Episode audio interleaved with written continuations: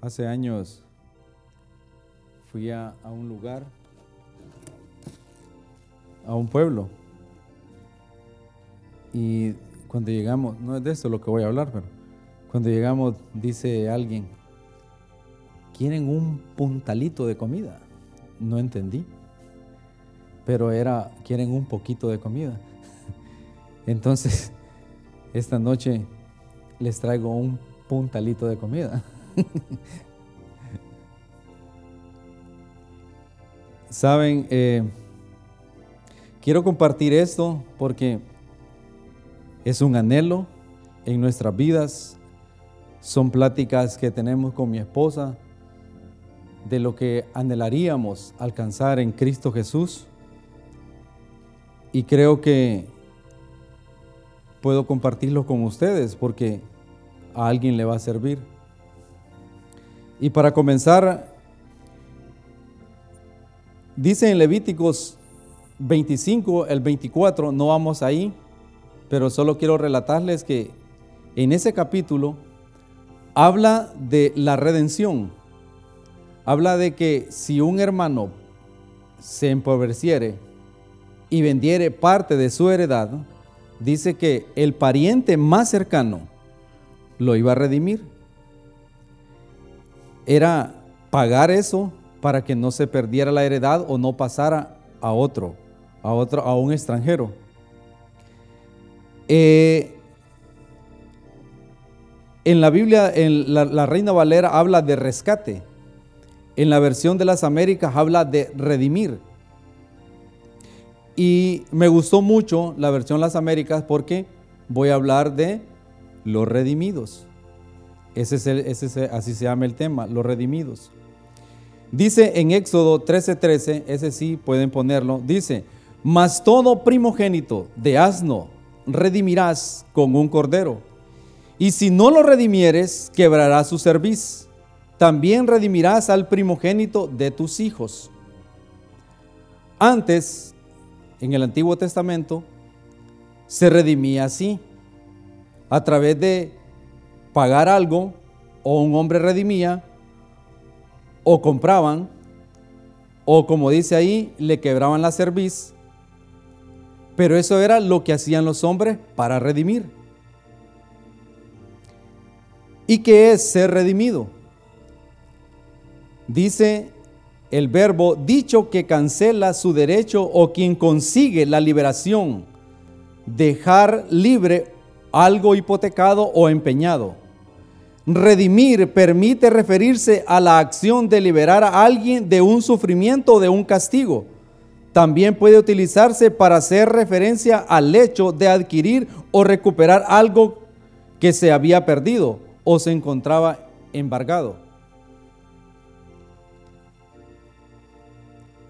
Por ejemplo, hermanos, imagínense que tengamos una deuda que no podamos pagar, ni aún con nuestras vidas.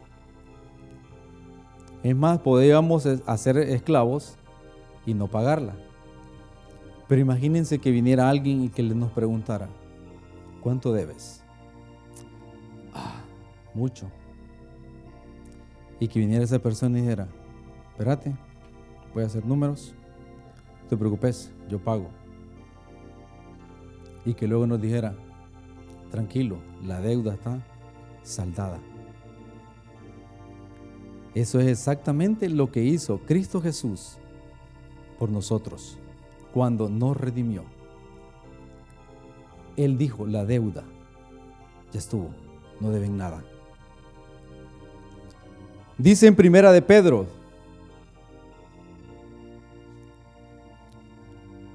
1, 18 y 19.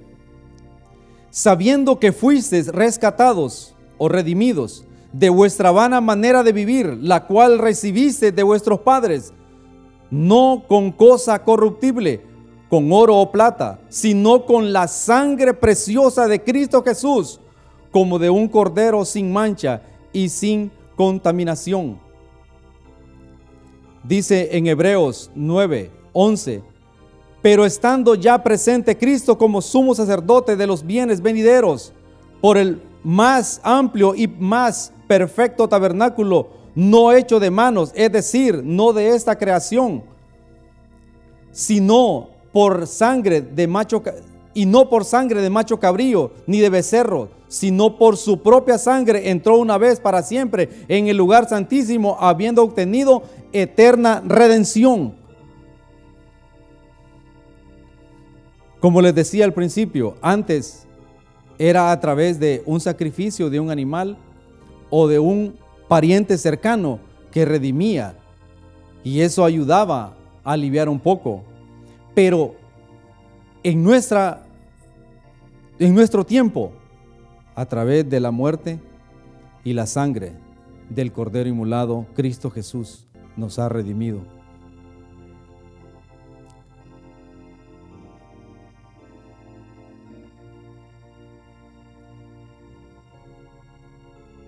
Para nosotros, hermanos, fue preparado de una manera preciosa a través de su sangre. Dice que redimirás y redimir es la misma cosa. Le digo porque vi los verbos y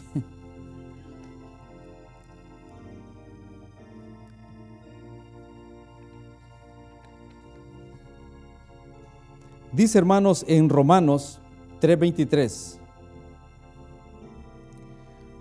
por cuanto todos pecaron y están destituidos de la gloria de Dios, todos hemos pecado. Es por eso que necesitamos esa sangre a diario para ser limpiados. Dice en Romanos 3:24, siendo justificado gratuitamente por su gracia mediante la redención que es en Cristo Jesús. Justificados por su gracia y por su sangre. Cristo nos redimió, hermanos. Dice en Efesios 1:7, en quien tenemos redención por su sangre y el perdón de pecados según la riqueza de su gracia. Como hizo vos con Ruth. Dice que él la redimió y Ruth se convirtió en una israelita más. Dios pagó por nosotros para lograr nuestra libertad. La muerte de su único hijo fue dada como ofrenda a cambio de la vida. Y miren, dice y dice en, en Tito 2:14, quien se dio a sí mismo por nosotros para redimirnos de toda iniquidad y purificarnos para sí un pueblo propio, celoso de buenas obras. El Padre dio al Hijo, pero dice que el Hijo quien se dio a sí mismo, Él estaba dispuesto por uno a entregar su vida. El Padre lo ofreció, pero Él se dio, Él aceptó el pagar el precio. Por su sangre derramada en la cruz del Calvario fuimos redimidos, purificados mediante el sacrificio perfecto. Hermanos, yo estaba pensando mientras meditaba esto, esta reflexión, que muchas veces nosotros sí entendemos, sí sabemos de que Cristo murió en la cruz, de que Cristo derramó su sangre, que por su sangre fuimos perdonados. Por, esa, por ese sacrificio tenemos entrada al Padre. Y lo oímos y hasta creo que lo entendemos, pero pocas veces lo asimilamos y o entendemos lo profundo y lo importante que es eso en nuestra vida. Solo a través de su misericordia que Él nos pueda revelar y poder entender el sacrificio tan grande que Cristo Jesús hizo por nosotros. Él ya pagó nuestras deudas, somos libres. Saben, en estos días eh, Dios nos metió en, una situación bien complicada. Y a raíz de eso fuimos al médico. Y cuando yo estuve con el médico, la noticia, el diagnóstico que me dio para mí era bien complicado. De verdad, súper complicado. Eh, lo normal es que uno se angustia, Y como yo decía, aquí donde me, donde me miran todos sanote. y me dijo el doctor, mire, esperemos al doctor fulano de tal, que él mejor lo evalúe porque esto está bien complicado. Y entonces, pues fui a recepción, resulta que no estaba la persona, el doctor.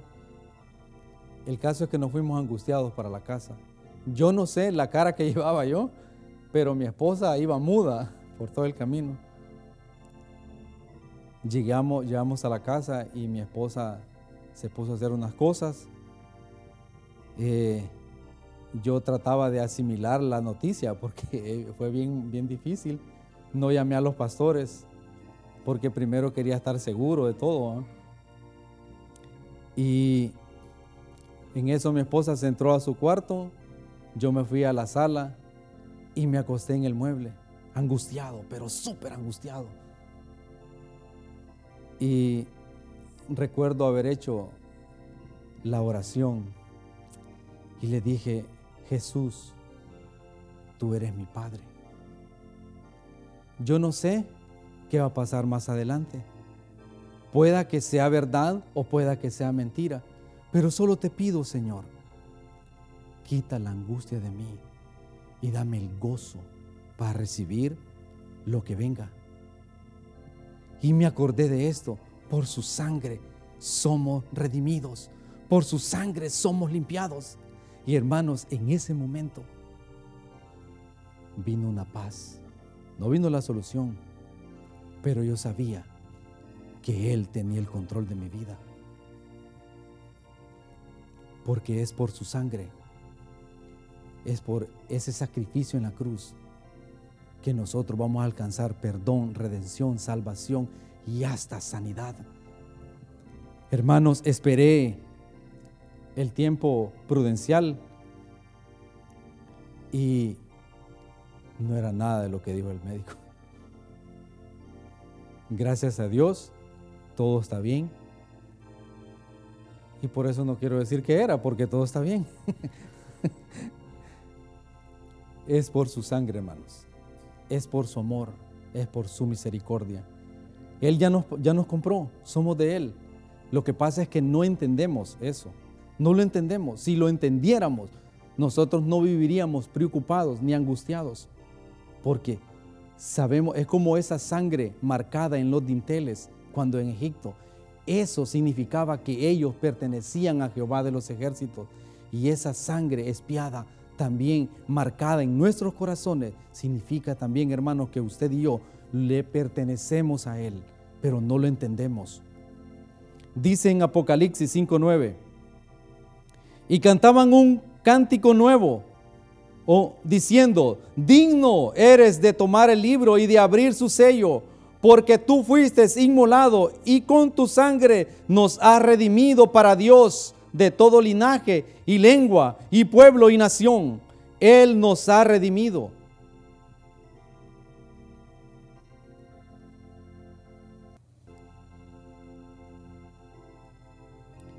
Hermanos, una persona que ha entendido o un, cristiano que ha entendido la redención, creo que es un cristiano maduro. No igual, no diferente a los demás, pero sí maduro. Probablemente un cristiano que haya entendido que ha sido marcado y que pertenece a Cristo, probablemente se enoja como cualquiera pero no va a vivir con esa enojadez para siempre. Se va a enojar por un tiempo, pero él sabe que no puede ofender a Cristo Jesús. Él sabe que tiene que hacer las paces con ese que se enojó. Él sabe que vivir una vida resentida, sabe que no es la vida de Cristo. Y miren hermanos, yo sé que aquí hay muchos que han tenido encuentros con el Señor. Hay, que hay muchos que conocen al Señor. Pero es lindo contar las experiencias. Y miren, una, una noche yo llegué de trabajar, mi esposa me sirvió la comida y me dijo, la cena, yo te dejo porque tengo que hacer otras cosas. Y yo vi la cena y empecé a orar, a dar gracias. Pero luego en mi mente yo dije, Cristo Jesús, te amo. Y luego en mi mente dije, Él no me oye. Y luego su voz, te oí. Un cristiano con la sangre de Cristo va a aprender a conocerlo, va a anhelar amarlo y por eso no va a querer vivir una vida en pecado, aunque peque, pero va a buscar la redención en Cristo Jesús.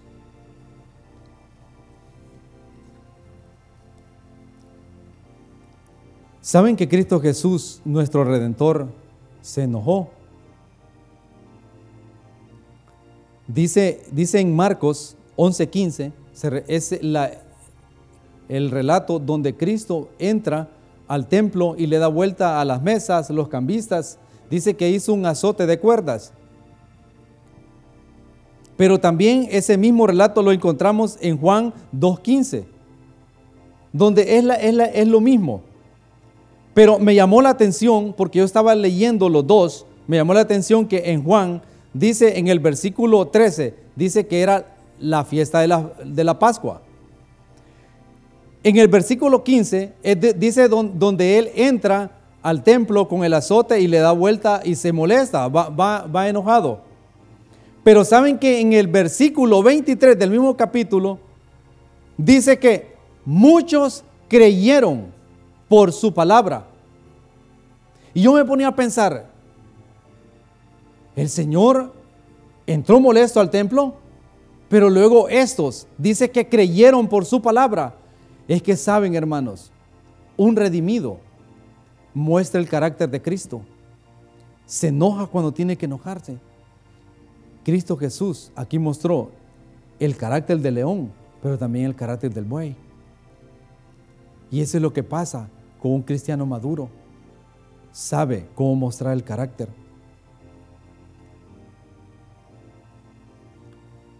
Un cristiano redimido peca igual que todos, pero no puede vivir así. ¿Saben lo que dice el Salmo 130, 2, 14, 2, 4, perdón? David entendió esto y dice, Señor, oye mi voz, estén atentos tus oídos a la voz de mi súplica. Si mirares a los pecados, ¿quién, oh Señor, podrá mantenerse? Pero en ti hay perdón para que sean reverenciados. Así es un cristiano redimido. Corre a la fuente a ser limpiado, a ser perdonado a través de su sangre. Un redimido no juzga a la ligera. Es más, se compadece de los otros, de los que fallan. Le da dolor al, del caído. Porque él sabe, saben, muchos han leído lo que dice en Gálatas, vosotros que sois espirituales, reprendedlo con espíritu de mansedumbre, considerándote a ti mismo, no sea que tú caigas igual que él. Eso es lo que pasa con un cristiano maduro, con un cristiano, con un redimido. No juzga, ah, este, y no se burla, porque sabe que es de la misma madera. Yo le decía a alguien, me decía, sí, pero es que usted, le digo, no, somos iguales. La diferencia es que el Señor me ha perdonado y a usted no. Si quitaran al Señor de mi vida, yo sería igual o peor que usted. Eso es lo que pasa con un redimido. Saben, quiero contarles esto, pero no para que lo hagan. Eso me pasó una vez a mí. Yo estaba en un lugar echando combustible eh, en una gasolinera y luego vi una persona que estaba en disciplina. Y yo me paré y fui hacia él y lo saludé. Y me dijo, hermano, ¿te es permitido acercarte? Y le digo, hermano, no sé si sea permitido o no, solo quiero abrazarlo. Solo quiero abrazarlo, nada más. Lo abracé, me abrazó, empezó a llorar, lloró. Y yo solo le dije, Cristo Jesús lo ama. Y me fui, nunca jamás volví a saber de la persona. No sé dónde están, perdí su pista. Pero lo que le quiero decir que un cristiano maduro no sale corriendo. Allá viene aquel leproso. Allá viene aquel. No me voy a contaminar. Él sabe cómo actuar. Porque como dijo alguien, así son los besos de la boca del Señor para alguien sin esperanza. Tampoco digo que lo hagan, que lo busquen o que lo busquemos, porque hay reglas. Pero si se da la ocasión, yo esa vez sentí que era el Señor y nunca más lo volví a hacer. Un cristiano maduro busca cómo redimir a otros.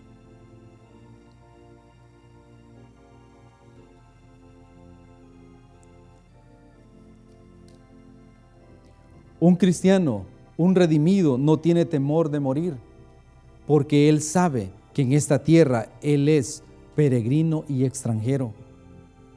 Él sabe que su morada y su herencia es Cristo Jesús. Él anhela que el Señor venga ya. Hermanos, ¿cuántos han sentido el anhelo o el deseo de que Cristo Jesús ya venga? Si usted y yo no lo hemos sentido, es porque estamos cómodos en esta tierra. Es porque estamos tranquilos. Aquí está nuestra herencia, aquí está nuestra posesión. ¿Saben qué dice Apocalipsis 22, 17? Y el espíritu y la esposa dicen, ven. Y el que oye, nosotros digamos, ven. Y el que tiene sed, venga. Y el que quiera, tome del agua de la vida gratuitamente. La esposa dice, ven. ¿Seremos la esposa de Cristo? ¿Estaremos anhelando la venida? Dice en Romanos 8, 19 al 23. Porque el anhelo ardiente de la creación es el aguardar la manifestación de los hijos de Dios. Y saben que dice que yo, busqué la palabra aguardar y es esperar a que llegue determinado momento o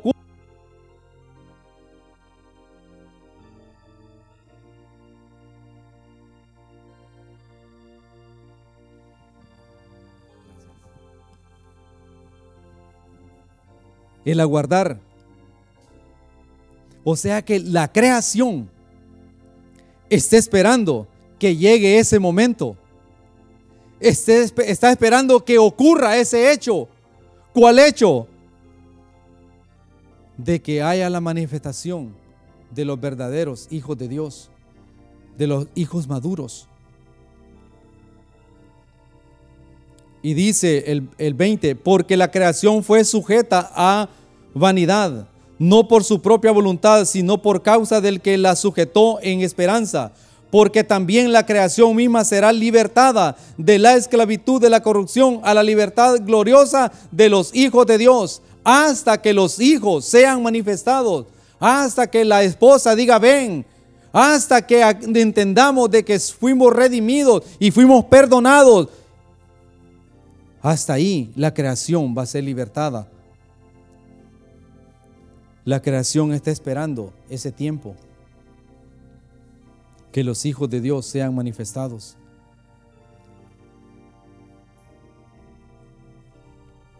Un redimido, hermano, no le tiene miedo a las pruebas. Un día estábamos pasando una situación económica complicada y, y yo le decía, Señor, ¿por dónde tengo que, por dónde tengo que irme? Y se presentó la oportunidad que me dieran una tarjeta de crédito. Y hermanos, y lo, y lo pensé una semana, una semana. Y yo hablaba con mi esposa, porque la verdad que habíamos hecho, había hecho un cuadro ahí y vamos a salir bien. Y mi esposa, no, no lo hagas. Y yo em, empecé a decirle, Señor, ¿y entonces qué hago? Y miren, hermanos, el Señor me dijo, si agarras la tarjeta, no me vas a conocer.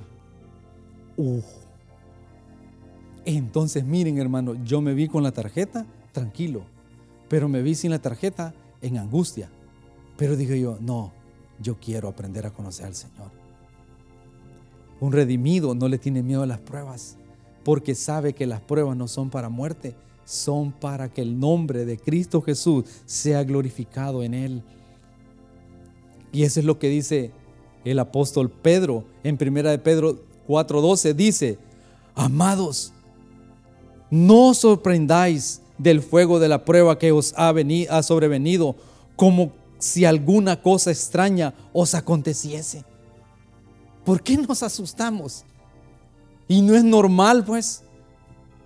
No es parte de la caminata.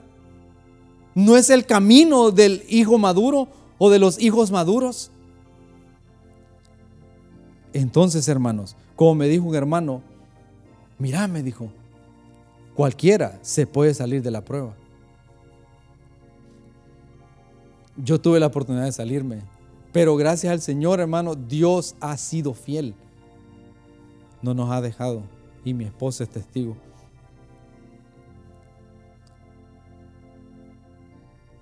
¿Cómo vamos a confiar en Dios si no lo hemos aprendido, aprendido a conocer en la angustia? Dice el Salmo 56.3, en el día que temo, yo en ti confío.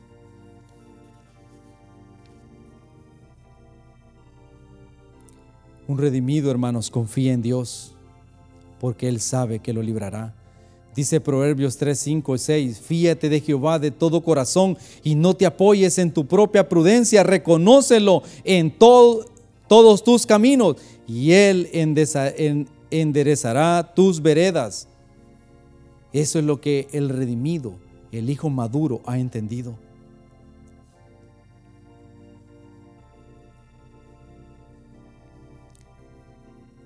Es maravilloso, hermanos, aprender a conocer al Señor. Los redimidos aman al Señor, hermanos, porque saben que no eran, pero por su sangre son. Y miren, hermanos, un día un hombre me dijo, usted es un mal cristiano, me dijo. ¿Cuántos quieren oír eso? Miren, me dice, usted ni ora. Usted ni lee la Biblia.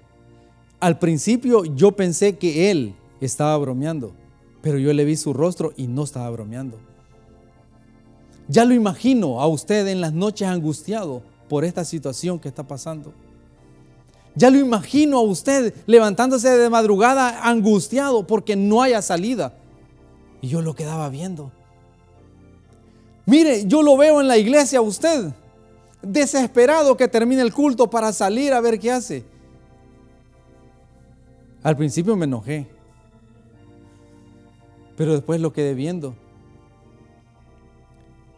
Y el hombre siguió hablando. Y le digo, le agradezco por decirme eso. Y no me enojo, le digo. Al contrario, le doy las gracias. Pero sí me preocupo por mí, le dije. Porque si usted vio todas esas características en mí, eso quiere decir que yo no estoy mostrando el carácter de Cristo para usted. Y es que un redimido, hermanos, anhela mostrar el carácter de Cristo. Anhela que otros, por sus hechos, busquen al Señor. Una vez, hermano, yo estaba parado con un pastor, que ustedes lo conocen, y estábamos ahí parados y pasa una, una pareja y se regresan Y le dice, ¿usted es cristiano? Y le dijo el pastor, sí. ¿Por qué? Es que hay algo en su rostro. Puede orar por nosotros. Esos son los que anda buscando el Señor, hermanos. esos son los cristianos, esos son los redimidos que anda buscando el Señor para que lleven su gloria sin hablar. Hermanos, dice Romanos 8:22, porque sabemos que toda la creación gime a una y aún está con dolores de parto hasta ahora. Y no solo ella, sino que también nosotros mismos que tenemos la primicia del Espíritu, nosotros también gemimos dentro de nosotros mismos, esperando la adopción, la redención de nuestro cuerpo, porque en esperanza fuimos salvos. Pero la esperanza no se ve, no es, pero la esperanza que se ve no es esperanza, porque lo, porque lo que alguno ve, ¿a qué esperarlo? Pero si esperamos lo que no vemos, con paciencia lo aguardamos. La creación, hermanos, está esperando la manifestación de los hijos. Que el Señor nos ayude, hermanos, a poder anhelar llegar a ser hijos maduros en Cristo Jesús, porque la creación nos está esperando. El mundo nos está esperando. La gente quiere ver hombres y mujeres que no necesiten hablar para que caiga la convicción y el Espíritu Santo sobre ellos.